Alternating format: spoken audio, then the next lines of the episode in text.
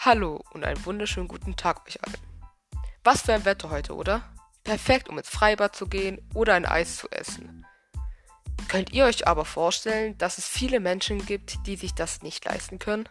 Nicht, weil sie nicht wollen, sondern weil ihnen einfach das Geld dafür fehlt. Darum wird es heute in meinem Podcast gehen. Armut in Deutschland. Was bedeutet eigentlich Armut?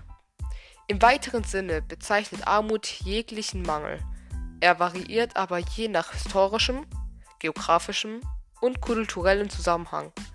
Ich möchte heute speziell auf die materielle Armut und dabei in Deutschland eingehen.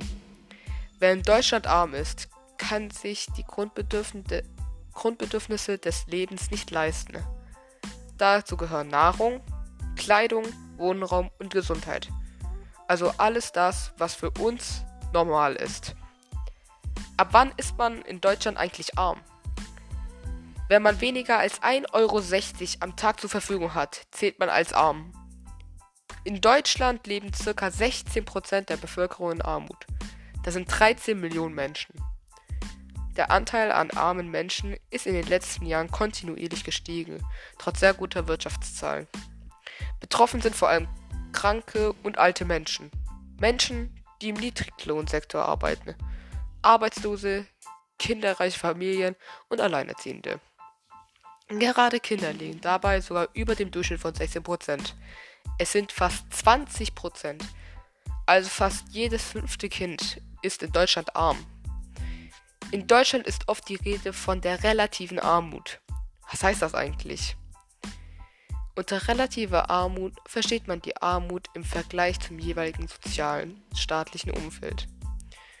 Dabei ist das Einkommen die Bezugsgröße. Wer bei uns mit weniger als 60% des durchschnittlichen Einkommens auskommen muss, wird als arm bezeichnet. Die Grenze liegt aktuell bei 1035 Euro im Monat für einen alleinlebenden Erwachsenen. Die Auswirkungen der Armut sind umfangreich. Ungleiche Verteilung der Chancen, am gesellschaftlichen Leben teilzunehmen, mangelhafte Bildung, fehlende Aufstiegschancen und körperliche Folgen, wie zum Beispiel Krankheiten, psychische Probleme und geringe Lebenserwartung. Da kann man sehen, was Armut mit einem macht. Durch die Einführung des Arbeitslosengelds 2, besser bekannt als Hartz IV. 2005 hat sich die Entwicklung sogar noch beschleunigt.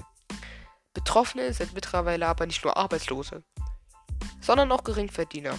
Die soziale Schere geht damit weiter auseinander. Auf meinem Insta-Account habe ich Anlaufstellen für Betroffene verlinkt. Holt euch Hilfe. Habt noch einen schönen Tag. Bis nächste Woche. Dann habe ich einen Überraschungsgast von mir. Bis dahin. Ciao.